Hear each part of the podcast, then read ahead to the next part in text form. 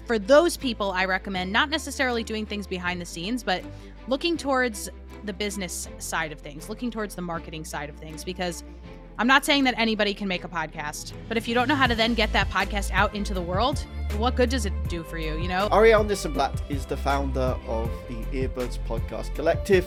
Yeah, I have a number of sponsors for Trailer Park, the podcast Trailer Podcast, and I secured those sponsors, you're right, before the first episode dropped. How did I do that? Such a great question. I asked. Uh, As he's a podcast marketing and audience growth enthusiast. Some of these advertising partners were people that I knew beforehand, but how did I know them beforehand? Yeah, you're right. It's from my reputation. It's from working really hard in the podcast space over the years, going to events, shaking hands, talking about what I can do in exchange, really pr- proving my value. So if you know your show is about X, Y, and Z, and you have a good sense that your show is going to reach X number of people, you can sell that. Why is it important for a podcast to have a trailer? Trailers are awesome. Trailers are such a great way to learn about a podcast. But how do you make that into something digestible? How do you make that into an elevator pitch? How do you, if I bump into you and I say, What's your podcast about? And I am not looking for a long explanation, how do you tell me that in just a few sentences?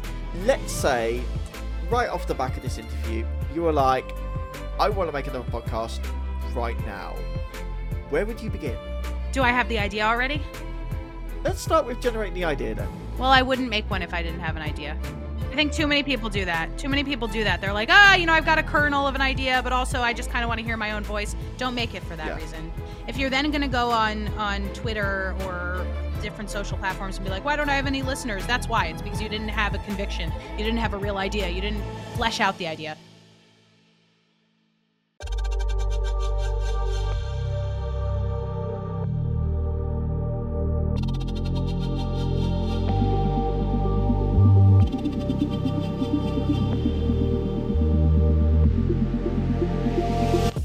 Hello and welcome to Tom Meets Interesting People.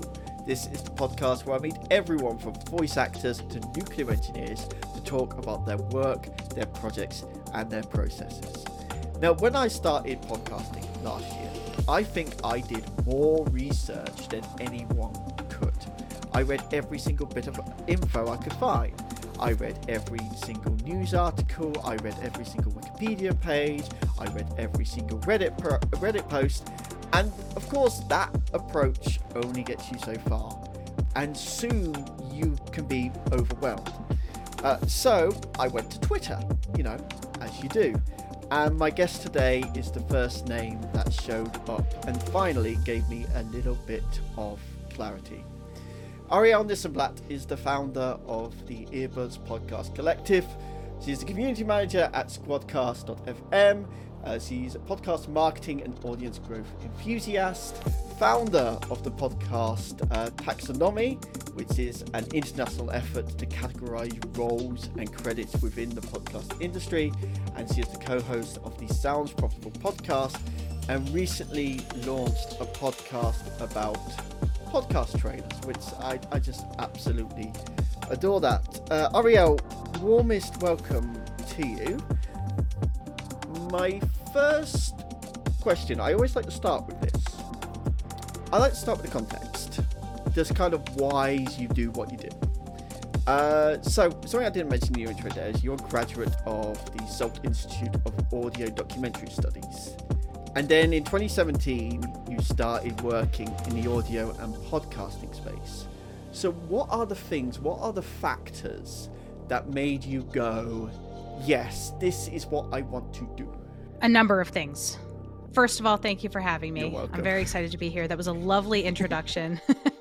um, factor number one was I was a recent college grad. I studied geography in college. And while I loved maps and geographic information systems and population and demographics and migration patterns and the inter- I could go on all day. I, I still love geography. While that's the case, I did not see an immediate path to um, making a living. Not that podcasting is that much more straightforward, but I did have a background in working at nonprofits from you know, internships during college. So after college, I, I began to work at different nonprofits. Uh, factor number two, I did not love working at a bunch of different nonprofits. I did not find it very fulfilling. I found the organizational structures to be tough to navigate. Um, although I did make some really great friends that I am still friends with to this day. And my first job out of college actually introduced me to podcasts in a really big way because we drove around a lot and I spent a lot of time in the car listening to podcasts, and that really got me hooked. Factor number three I moved to Los Angeles. Los Angeles is a car city, and it is also a traffic city. And I think that it is one of the most creative cities in the world because people are stuck in traffic Mhm. all the time and they have to be thinking constantly about fun new ideas. So I came up with a lot of great ideas while in traffic in Los Angeles. Factor number four I was a big podcast listener first before I decided to work in the podcast space. And factor number five, I'm always seeking out new fun facts, and podcasts are such a great way to learn new fun facts and to just be constantly inspired by new ideas. So, all of these things came together and made me say, I need to work in the podcast space, whatever that Mhm. means. All right, brilliant. Um, so we go back to that first project you did then. Um, after all of the ideas, tell me about that. How did that go? Was that a great success, or was that a let's not talk about it? The first project being my podcast Yeah, newsletter. tell, tell me about that. Yeah. So in 2017, so the first thing that I did in the podcast space, moved to Los Angeles in 2016. I was, of course, like I said, driving around all the time. And my first idea popped up, which was, you know, I want to work in the podcast space, but I don't know how to get a job because I thought that the only way to work in the podcast space was to be in production. But I couldn't find a job in production because in order to work in production, you need to have experience in production. It's tough, right? So I decided, let me start a thing of my own that works twofold. Number one, it allows me to listen to more podcasts. And number two, it makes me somebody who has taken initiative in doing what I love. So I wanted to listen to more podcasts. I was listening to five or six every week, waiting for them to drop new episodes. Loved them. They were blowing my mind, but I wanted to have my mind blown 15 times a week. And I knew it was possible because I knew that there were hundreds of thousands at that point of podcasts to listen to, but I didn't know how to choose the ones that were worth my time. So I thought if I share my five favorite podcasts and I have my friends share their fa- and if I have my friends share their five favorite podcasts and their friends and so on and so forth, we can constantly have curated lists of pre-vetted great mm-hmm. audio content to check out. So that's the premise of the newsletter. It's called Earbuds Podcast Collective. Goes out every Sunday night and there's a theme and five podcast episodes on that theme. And each week is curated by a different person.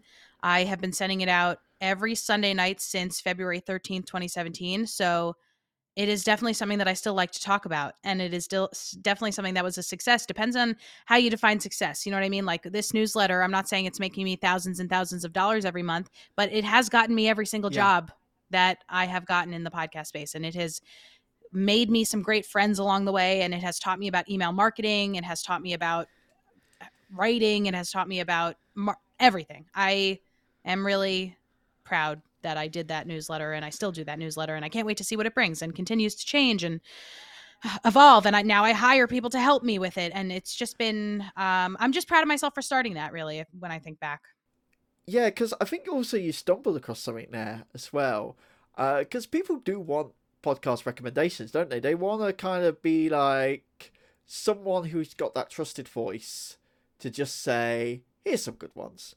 But I think also another factor, I don't know whether you thought about this or not, um, that kind of helped you out there was consistency.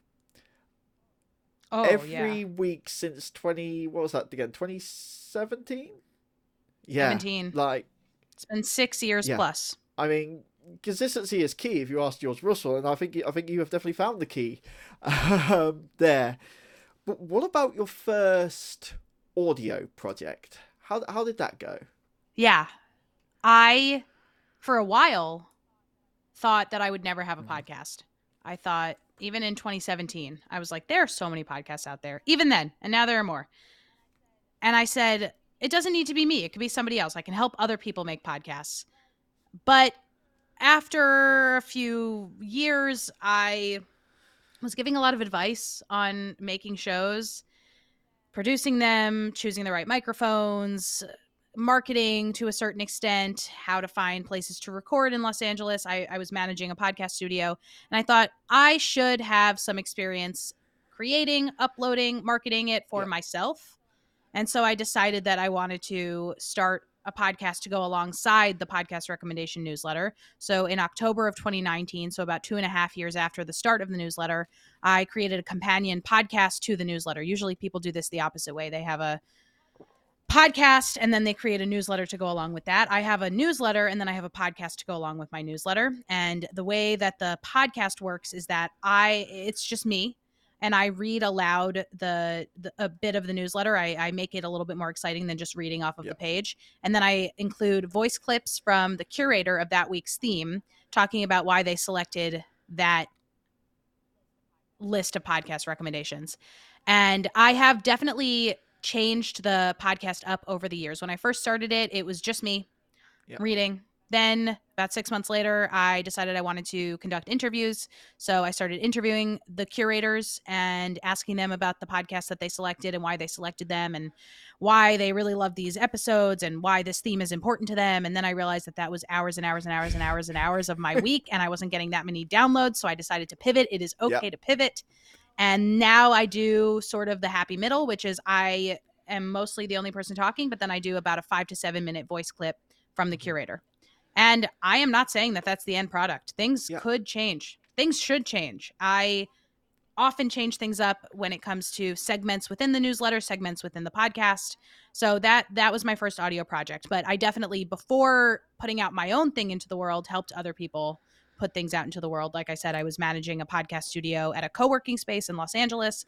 So I was talking to a lot of businesses about what podcasts should mean for their business or a lot of individuals who wanted to start shows and sort of advising them on those things. Is that a route you you'd recommend? Starting behind the scenes first, and then going into producing the podcast yourself. Like for any maybe people who are listening to this that might be thinking, I, I might want a podcast. Not necessarily. I think every person's path is different. I do, however, recommend. I, I speak with a lot of recent college grads, a lot of women, sometimes women who are doing a career pivot, who want to get into the podcast space, and for them, they a lot. I speak to a lot of people who want to be producers. They want to work on a show. They want to sometimes host the show, but more often than not, they want to help with the storyboarding. They want to help with, you know, cutting and chopping and making sure that the story is intriguing the whole way through. And it can be really hard to get those jobs and and to find jobs that are consistent. Like it, it is possible to find a few freelance gigs, but if you want to be hired full time at a production house, that can be really hard to come by and it is because there are so many people who are so great at it and for those people i recommend not necessarily doing things behind the scenes but looking towards the business side of things looking towards the marketing side of things because i'm not saying that anybody can make a podcast but i am saying that you can learn pro tools and you can be great great at pro tools.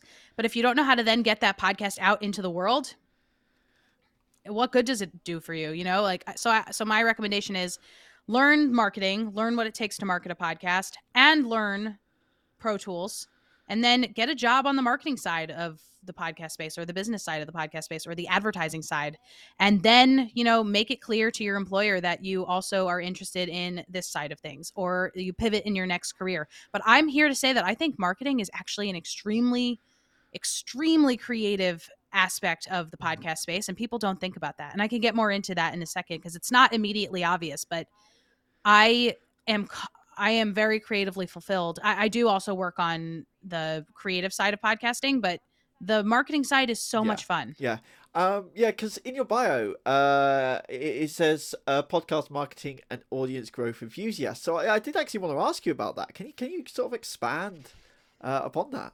Yes, I am very enthusiastic about podcast audience growth. I am really passionate about growing the podcast space. I listen to a lot of podcasts. Like I said, I have been listening to a lot of podcasts since 2017. I hope other people do too. My goal is to get more people to listen. And that's because it has been so awesome for me. And I just want, if anybody can experience a percentage of the excitement that I feel towards audio, that would be really great for them.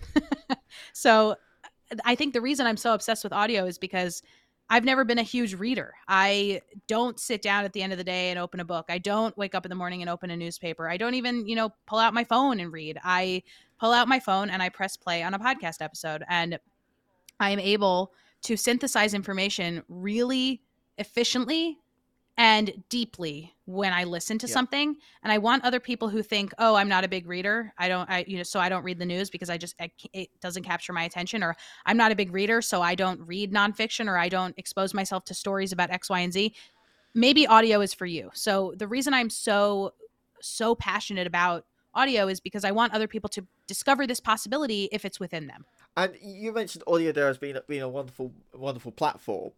Um, I think also for for the content I love, I adore conversations and I adore the connections people make. That's why I've made this podcast. I want to connect with other people, and I, I looking at other forms of media, you can kind of sort of get it with with with sort of like mainstream talk shows, but you don't get it as deep as you do in uh, in, in the podcasting space over in the UK, in the UK we got uh, Steven Bartlett with Diary of a CEO doing some of the most impactful Mm. interviews. How he gets through two a week, I don't know. Oh my gosh, a big yeah, team. massive team, uh, thirty people, um, which is I can't even fathom that for one podcast. That's a yeah. lot. Yeah. Um, something else I wanted to pick up on as well is maybe this has come with your experience and your reputation, but I noticed you were kind of ad friendly very quickly. So to give you give you context for that, I noticed with Trailer Park you had your giveaway ready to go. Um, and from my perspective, as someone who's still in his first year, um, that feels almost insane to have that sort of thing in place, that agreement in place with the podcast not even made yet. So, how does one reach that stage professionally? Yeah, I have a number of sponsors for Trailer Park, the podcast, Trailer Podcast, and I secured those sponsors, you're right, before the first episode dropped. How did I do that? Such a great question. I asked. I reached out and I asked. And yes, some of these um some of these advertising partners were people that I knew beforehand, but how did I know them beforehand? Yeah, you're right. It's from my reputation. It's from working really hard in the podcast space over the years, going to events, shaking hands, talking about what I can do in exchange, really prov- proving my value. And I'm not saying that everybody can do that right Yeah. off the bat. And I'm not saying that everybody has the time to do that, but there are versions of this that you can do. So if you know your show is about X, Y, and Z, and you have a good sense that your show is going to reach X number of people, you can sell Mhm. that. You can write a pitch letter, write something impactful, write something that will clearly show the value of what you're trying to give to an audience. Send that to somebody, let them know why it will behoove them to be in front of your audience, and then negotiate something. Sometimes people like to monetize for the wrong reasons. They like to monetize because they so that they can say that they're Yeah. monetized. That is not a good enough reason to monetize.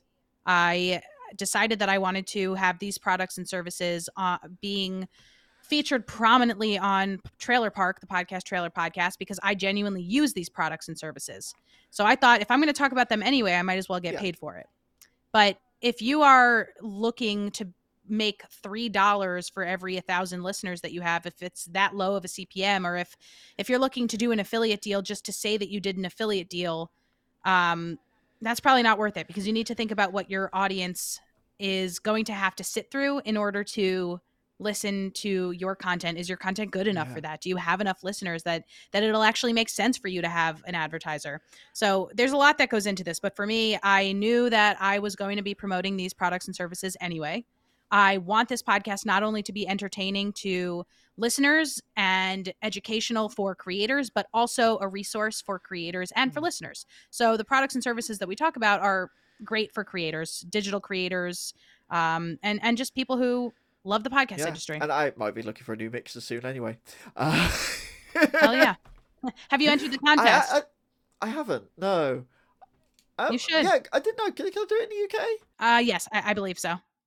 Trailer Park, the podcast, Trailer Podcast. I keep doing the full name. I love it. I Um, love it though. our, our presenting sponsor is the Vocaster from Focusrite, which is an audio interface, and it just makes your audio quality sound really great. So, Dan Hughley, who's a friend from shaking hands years back at a podcast conference and we just stayed in touch. He is making a big marketing push for the Vocaster from Focusrite. And when I told him about Trailer Park, the podcast, Trailer Podcast, he said, What if we give away one Vocaster on every episode? And you can shout it out in the in your ads, but you can also put it in the show notes. You can also put it on social. So we've given away. Uh, right, we've already recorded six episodes. We've given away five Vocasters so far, and it is just so Yeah. much fun. Yeah, and it can really make like I'm still learning about the equipment, but definitely the right equipment can help um, a lot. Uh, but yeah, we have gone careening into Trailer Park, and I I personally fell in love with the concept. But for those who missed the feed drop that I put during during my break, can you tell us How could you? about yeah? How could you? How could you miss that? Go go back, go back, listen to it now. Um, how um I nearly I nearly asked the question. How could you? Um, can you tell me about Trailer Park? The idea behind the show is that trailers are awesome. Trailers are such a great way to learn about a podcast. And about, I want to say half a year ago, I was listening to a bunch of trailers while I was with a friend, uh, another podcast listening friend. We were on a road trip and we wanted to figure out what to listen to next. So we went to Apple and we went to the new and noteworthy section. And a lot of the podcasts that are featured on new and noteworthy have trailers. And the way Apple podcasts sh- displays trailers makes it really easy to hit play and get a taste of the show before you commit to listening to the rest of it. So we hit play on a bunch of different trailers. And I thought this is such a fun way to kind of hit shuffle and decide what you want to listen to, what you want to land on. So I thought, what if there was an entire show dedicated to the concept of trailers? And some of those trailers can be for shows that exist and have been around for a really long time. Some of those trailers can be for shows that were never made. Maybe the trailer was just made for fun and anything in between. So we encourage people to submit trailers of their own. Again, like I said, whether it's for trailers that the seasons are ongoing or if it's for trailers that um, you made because you just wanted to play around with audio. And we select a few trailers, and each episode features one trailer. We then talk about that trailer a little bit, tell you about what we think um, went into the production, what we liked, what we didn't like, what we could do without, what we couldn't miss. And then we ta- tell you about the people that make Trailer Park possible because the sponsors really are it's not supposed to be seen as an ad. It's supposed to be seen as legitimately great content that helps you understand why these products and Yeah. services are great for you as a content creator as well. I think that's also why like podcasts can be a good platform for companies and creatives to sort of collaborate and work together be more than just a kind of um just the ad read from BetterHelp. Um yeah, podcasts are a be- wonderful space for that because you can you can work together, can't you? Everything in podcasting rests on the idea of collaboration. In order to grow your show, you need to be working with Yeah. other shows. In order to get your podcast in front of another audience, you need to allow another podcast in front of your audience. That's what's commonly referred to as cross promos or cross uh, promo swaps, things like that. Being a guest on another show like we're doing right now is such a great way for me to meet your audience. Then I'm going to talk about your show on my show and then they're going to meet you and then maybe listen to your show. So podcasters in general understand this. This is a concept that is well maintained within audio is that we kind of need to be nice to each other because that's how Yeah. we grow. yeah. It's better to be nice than it is to be be sort of um, Lord Sugar on the Apprentice. Um, now, something I wanted to ask you as well. I feel like I should rename this podcast just something I wanted to ask you because that's like my Columbo phrase. Um, Trailer Park works on the concept that trailers are important. So we've kind of hinted at it there, but let's expand now. Why is it important for a podcast to have a trailer? I break it down to three reasons. The first is that it forces you as a creator to distill your content. You have hours and hours of tape, you have hours and hours of audio, uh, interviews, and concepts and things that are making up your show. But how do you make that into something digestible? How do you make that into an elevator pitch? How do you, if I bump into you and I say, What's your podcast about? And I am not looking for a long explanation, how do you tell me that in just a few sentences? A trailer allows you to do that. It allows you to give your audience a taste.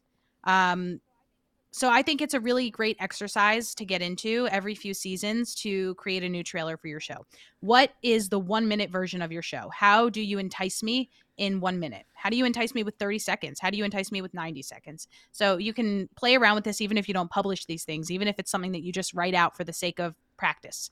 That's number 1. Number 2 is Apple, Spotify, Pocket Casts, a few other podcast apps allow you or, or your hosting provider needs to allow you to mark something as a trailer and then in those podcast listening apps they'll be displayed as a trailer. So as i was mentioning before with the new and noteworthy on apple podcasts it makes it really easy to hit play on a trailer which means that potential listeners can get a taste of your show. So that if your episodes are normally an hour plus that's a really long yeah long episode and that that's a lot for somebody who doesn't know you you're not famous to commit to. So if you have a trailer they can get a sense of who you are. They can hit play on just 30 60 or 90 seconds and then they can decide you know what? All right i, I like the trailer i'm going to give it a try.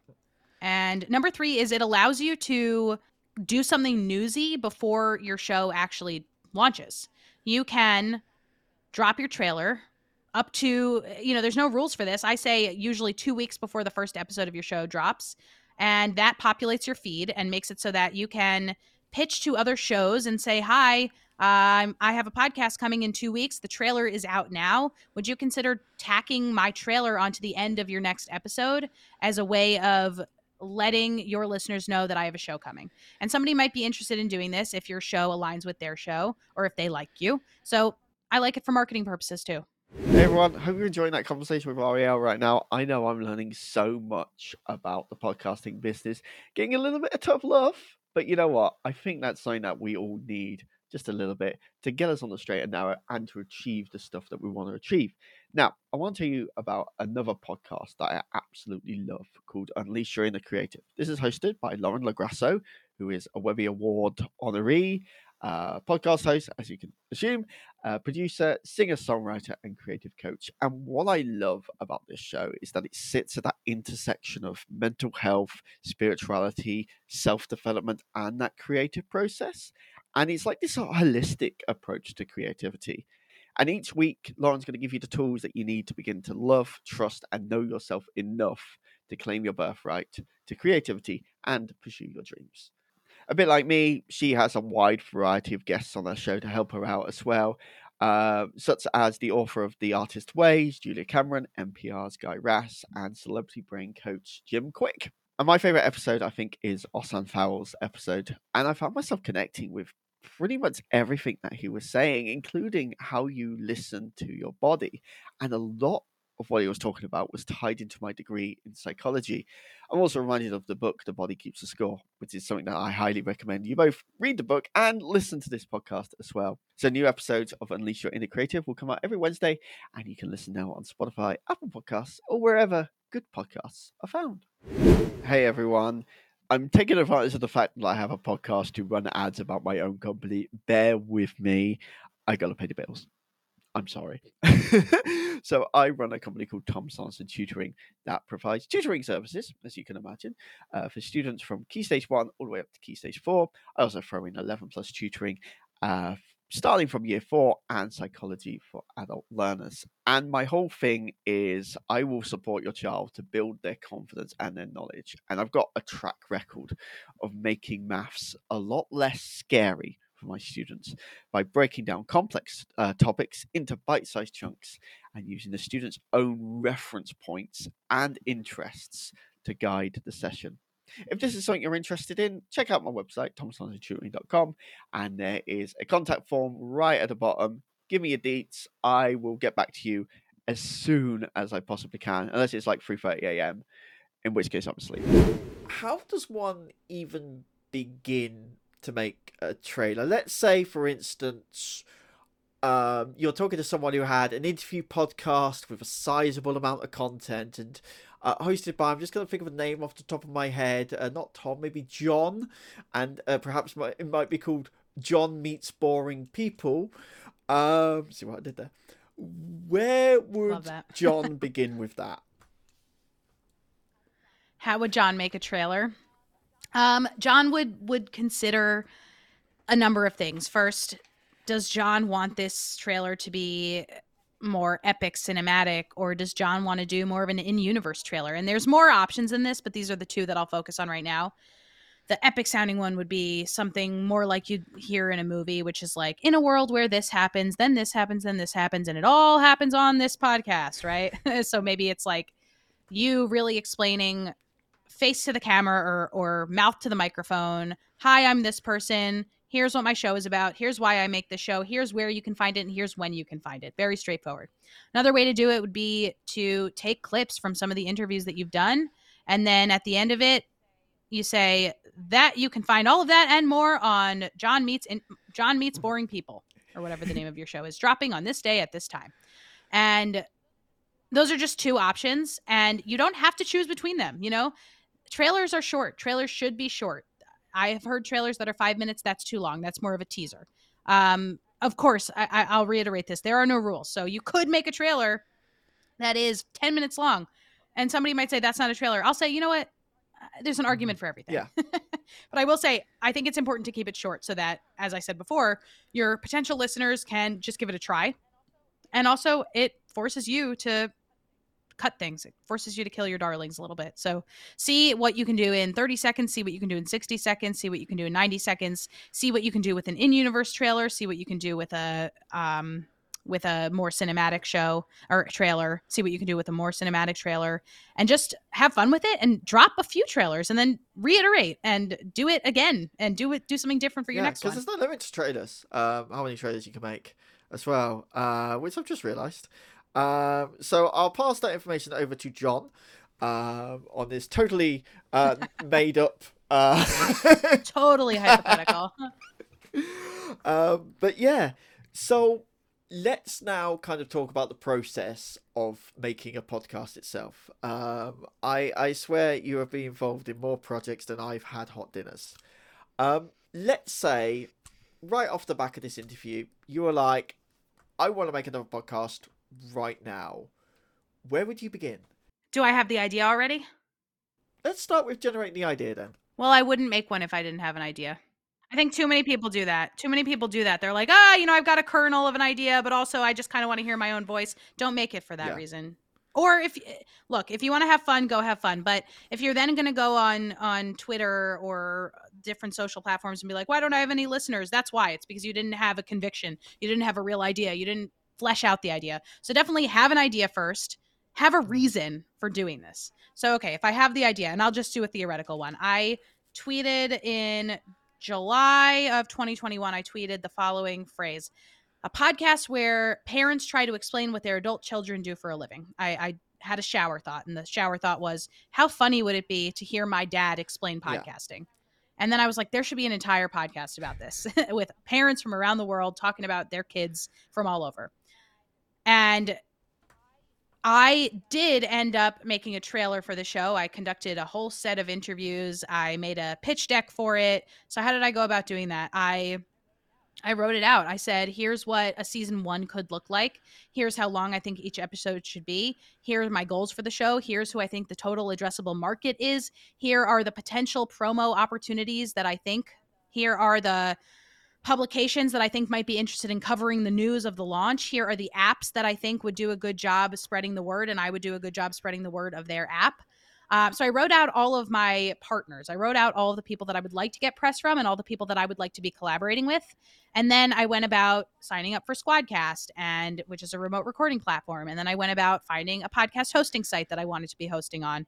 And then I thought about what it would look like if I wanted to have advertisers ahead of time or if I wanted to do that later on.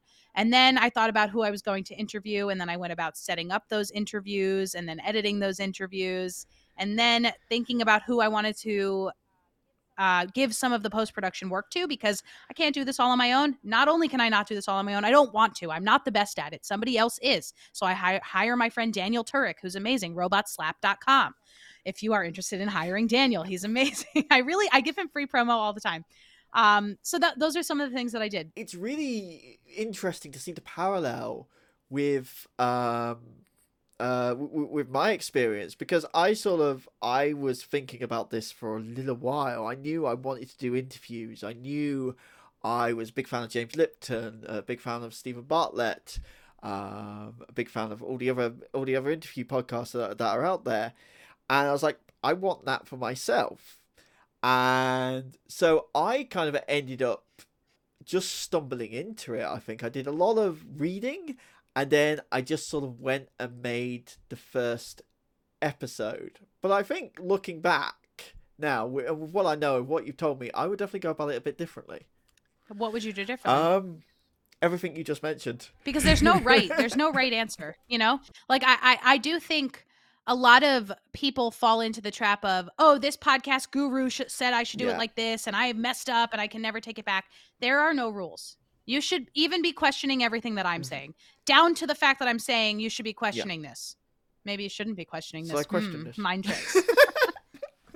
no, honestly though, I would from the start, I I would actually be going for in person as opposed to um, even though I Mm. absolutely love the opportunities that now connecting across the internet to guests in America, Australia, um, in India, um, and I think Italy in the first season as well. Um, yeah, wow. I definitely want to at some point have that in person. I almost wish like I, I got the equipment um, to kind of do that. Where do Uh, you live? UK, um, just north of uh, London? Milton Keynes, so it's about half an hour from London. So, are, is there a podcast studio by you? Not in MK, but I think there's one probably about thirty minutes drive. I could be wrong on that. I know there's definitely a couple in London itself. Oh, many. I I love in person recordings. As I said, I used to manage a podcast studio, and the business, you know, only succeeded if people came in to record in person. Now I work for a remote re- recording platform, Squadcast, and I'm not saying that you need to do one or the other, but I and I'm, definitely not saying that you need to be only recording in person. But I think um, I think not having such mm-hmm. rigidity is really Yeah. important. So I, I actually think you're doing the right thing. Like if you meet somebody in the UK who you can meet to record in person, awesome. But like I think defaulting to remote recording is so fine. We are speaking so fast Yeah. right now. Our conversation is flowing. I think it's flowing just as it would if we were in person. The only thing is that if we were in person, I'd be worried about making eye contact with you in the right way. So honestly, this is better to me. You know what? I've been worried about the eye contact too.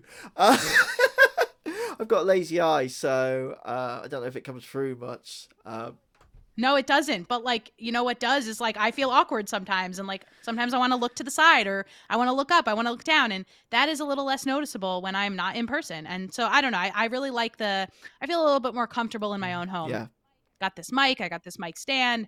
I can, you know, mute if I need to burp. Like there's just so much so much I can do. and economically as well, it's definitely a bit more viable. Mhm. Um, this Yeah. was thirty pounds. This Zoom This. H2. Um, I I love it. yeah. It's one that I used years ago when I was at school. yeah. it's old. It's 2007, but with a little bit of audacity magic, it sounds good. I think. So let's go back to the idea that we had uh, with uh, parents explaining the jobs of their children. Uh, we've got everything kind of in place. You have um, even planned to talk to other podcasts, uh, plan to connect with different uh, news um, outlets, different publications. So that's obviously some of the answer. But then, how do you go about the marketing aspect afterwards?